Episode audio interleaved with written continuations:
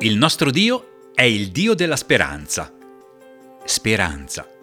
Abbiamo proprio bisogno di abbondare nella speranza. Stiamo passando tempi di instabilità e di incertezza che facilmente ci portano ad essere scoraggiati, senza una chiara visione e un senso di progettualità, perché il futuro davanti a noi appare incerto e nebuloso. È una situazione destabilizzante che psicologicamente tende a farci vivere alla giornata, soffocando la dimensione dei sogni, delle aspettative e degli obiettivi a lungo termine. Ma dalla storia di Abramo, il padre della fede, impariamo che lui ottenne la promessa perché continuò a credere oltre ogni speranza evidente nel suo presente. Egli, sperando contro speranza, credette per diventare padre di molte nazioni, Davanti alla promessa di Dio non vacillò per incredulità, ma fu fortificato nella fede e diede gloria a Dio, pienamente convinto che quanto egli ha promesso è anche in grado di compierlo. Posso dire la stessa cosa di me stesso? Che sono pienamente convinto che Dio può e vuole compiere ancora le sue promesse per la mia vita, nonostante i limiti, le delusioni, gli errori o le cadute?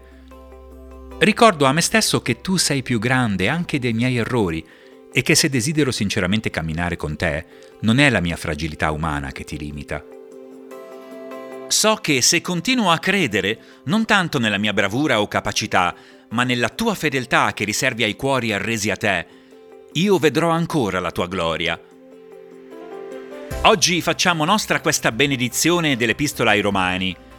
Il Dio della speranza vi riempia di ogni gioia e di ogni pace nella fede, affinché abbondiate nella speranza per la potenza dello Spirito Santo. Romani 15:13. Oggi noi proclamiamo la speranza del Signore sopra le nostre situazioni bloccate, sulla nostra depressione, sui nostri pensieri negativi e su ogni scoraggiamento. Signore, insegnaci a cantare anche in mezzo alla tempesta. Vogliamo essere adoratori di sostanza e non di circostanza. A volte la benedizione del Signore sui suoi figli non ci appare evidente. Rimaniamo delusi e ad essere sinceri ci chiediamo, Signore, ma come mai non sentiamo più la tua benedizione come un tempo su di noi, anche se confidiamo in te? Ci sembra persino di notarla in chi non considera la tua parola e le tue vie. È un dubbio antico che pervadeva l'animo anche del salmista. Se ci sentiamo così, oggi parliamo alla nostra anima e diciamogli il tuo cuore non porti invidia ai peccatori, ma perseveri sempre nel timore del Signore, poiché c'è un avvenire e la tua speranza non sarà delusa, frustrata o distrutta. E ancora Geremia ci conferma che Dio non ha cambiato idea. Io so i pensieri che medito per voi, pensieri di pace e non di male, per darvi una speranza e un futuro. Oggi voglio ravvivare la nostra speranza con queste parole. Noi crediamo che tempi di refrigerio arriveranno. Crediamo che vedremo ancora la gloria del Signore sulla terra dei viventi, anche quando le situazioni sembrano remarci contro o ci sentiamo intrappolati nello stesso circolo vizioso o da circostanze scoraggianti. Vogliamo ricordare alla nostra anima che Dio non ha finito con noi e che la sua volontà è che la gloria dell'ultimo Tempio sia più grande della prima.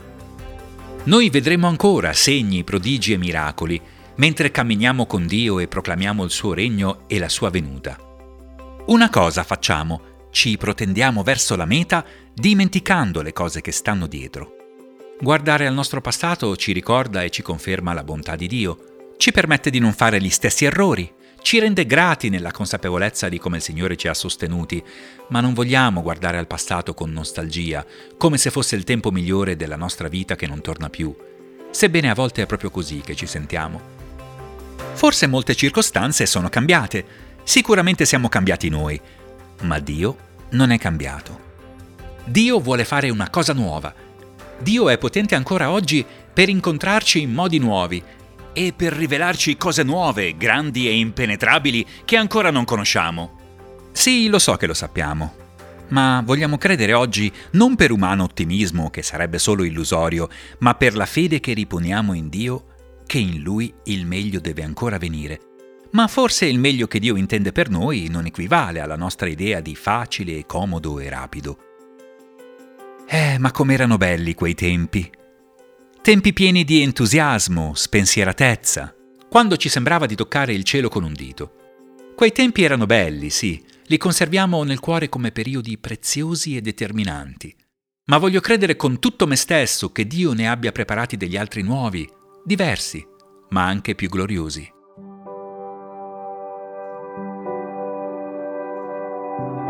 E anche se ci sono state battute di arresto, se abbiamo dubitato o rallentato la corsa, ora noi crediamo che se ci avviciniamo ancora di più a te, tu puoi ancora trasformarci di gloria in gloria, secondo l'azione del Signore, che è lo Spirito. Perché se abbiamo gli occhi puntati sul passato e nemmeno il presente ci appare sereno, non riusciamo proprio a guardare avanti.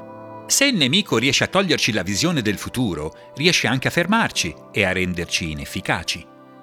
Noi oggi vogliamo chiedere a Dio di darci i suoi occhi per poter vedere al di là delle nuvole e degli ostacoli che stanno intralciando il nostro cammino. Anche se tutto sembra venirci contro, non vogliamo essere succubi delle situazioni che non possiamo controllare e dei messaggi allarmisti e demotivanti che la società continuamente ci rimanda.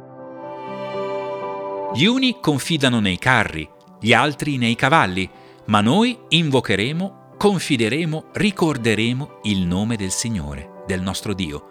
Non c'è nessun altro Salvatore, non sarà un partito politico o un personaggio di spicco a salvarci e liberarci dai problemi attuali. L'unico che ama questo mondo spassionatamente e che ha pensieri di bene per tutti noi è il Signore. Gesù vuole che il suo regno possa scendere qui sulla terra tramite noi. La creazione aspetta con impazienza la manifestazione dei figli di Dio, come leggiamo in Romani 8:19. Dove siamo? Adamo, dove sei? Ci ripete come allora il nostro Dio. Io ho ancora molto da fare e voglio usare te. Non rimanere legato al tuo passato, perché io voglio fare una cosa nuova, non ti fare scoraggiare dal presente incerto e deprimente. Perché io ti dico che questa non è la fine e io manifesterò ancora la mia gloria nella mia Chiesa e nel mondo, prima del grande giorno in cui tornerò. Voi conoscete già il finale, anche se tempi più bui verranno, la mia grazia vi sosterrà. La vostra ancora è la speranza di un futuro con me, che già potete vivere nel presente attraverso lo Spirito Santo. Non scoraggiatevi. Vi ho detto che nel mondo avrete tribolazione, ma fatevi animo. Io ho vinto il mondo. Vincetelo anche voi con la vostra fede, sperando anche contro speranza e non perdendo il contatto con me. Io non vi ho mai abbandonato e mai lo farò. Quando tutto intorno trema ed ogni certezza viene scossa, riscoprimi come tua unica roccia nella quale confidare in tempo di smarrimento ed angoscia.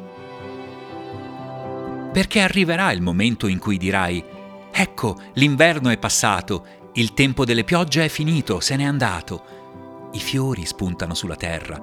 Il tempo del canto è giunto.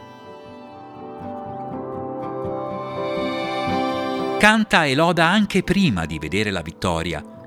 Confida che il tuo futuro è nelle mie mani e che non c'è niente che mi colga di sorpresa e mi destabilizzi, perché io sono il tuo Dio, il creatore dell'universo, la roccia in cui puoi confidare senza che tu rimanga mai deluso, confuso o distrutto. Chi confida nel Signore sarà circondato dalla sua grazia.